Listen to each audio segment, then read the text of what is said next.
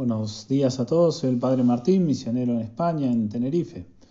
Vamos a leer el Evangelio correspondiente al martes de la segunda semana de Cuaresma. Leemos el Evangelio según San Mateo. En aquel tiempo Jesús dijo a la multitud y a sus discípulos: Los escribas y fariseos ocupan la cátedra de Moisés. Ustedes hagan y cumplan todo lo que ellos les digan, pero no se guíen por sus obras, porque no hacen lo que dicen. Atan pesadas cargas y las ponen sobre los hombros de los demás, mientras que ellos no quieren moverlas ni siquiera con el dedo. Todo lo hacen para que los vean, agrandan las filacterias y largan los flecos de sus mantos.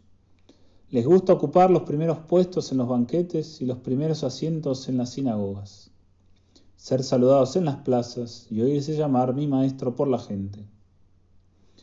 En cuanto a ustedes, no se hagan llamar maestro, porque no tienen más que un maestro y todos ustedes son hermanos. A nadie en el mundo llamen Padre, porque no tienen sino uno, el Padre Celestial. No se dejen llamar tampoco doctores, porque solo tienen un doctor que es el Mesías. Que el más grande entre ustedes se haga servidor de los otros, porque el que se ensalza será humillado y el que se humilla será ensalzado. Palabra del Señor, gloria a ti, Señor. En este Evangelio, nuestro Señor aprovecha de alguna manera el mal ejemplo de los escribas y fariseos para darnos unas lecciones sobre la humildad. Y tenemos que pensar que esta es una de las pocas, si no la única virtud en la que Cristo nos pidió que lo imitemos. Basta recordar el versículo tan conocido que dice: «Aprended de mí, que soy manso y humilde de corazón». Es decir, nuestro Señor no nos pide que aprendamos de Él en hacer milagros, ni que aprendamos de Él en sufrir exactamente los mismos dolores, la cruz, la pasión, sino que lo imitemos en su humildad. Aprended de mí que soy humilde.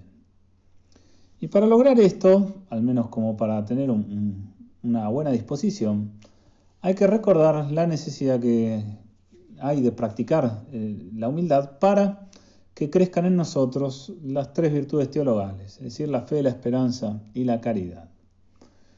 Vamos a seguir unas reflexiones del Beato José Alamano, que habla precisamente del tema de cómo la humildad es necesaria para estas tres virtudes.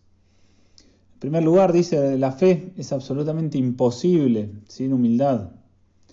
Dice el Beato que quien es soberbio no cree, porque no puede someter su inteligencia a las verdades reveladas y no puede someter tampoco su razón a la autoridad de la Iglesia.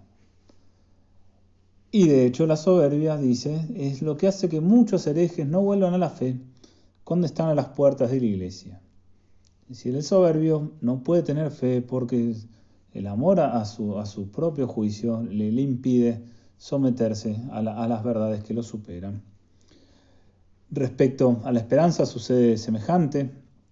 El soberbio no puede confiar plenamente en Dios porque se está apoyando desordenadamente en sí mismo.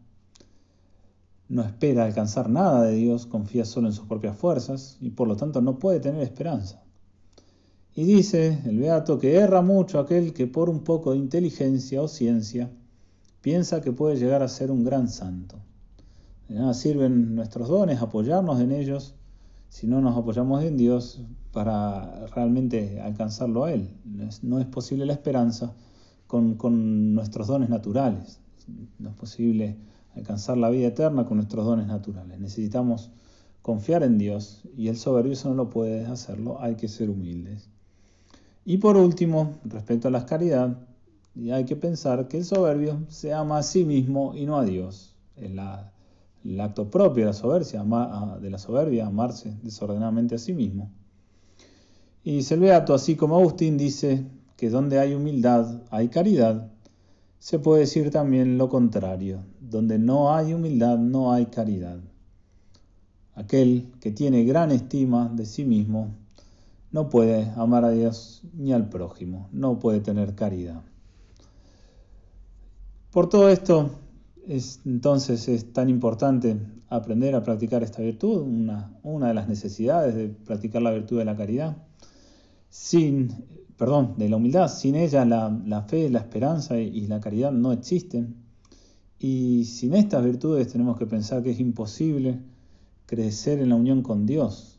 Son las virtudes que Dios infunde en nuestra alma para hacernos semejantes a Él y para elevarnos hacia Él. Y si no podemos buscar la unión con Dios, gracias a estas virtudes, mucho más imposible va a ser que salvemos el alma. Por eso tan importante es alcanzar la virtud de la humildad. Que la Virgen entonces nos alcance a todos la gracia de buscar y alcanzar esta virtud. Y que ella misma, que ha sido un gran ejemplo de humildad, también nos guíe hacia ella. Nos vemos el mes que viene y les deseo a todos una muy buena Cuaresma que sirva para unirnos un poquito más a Cristo.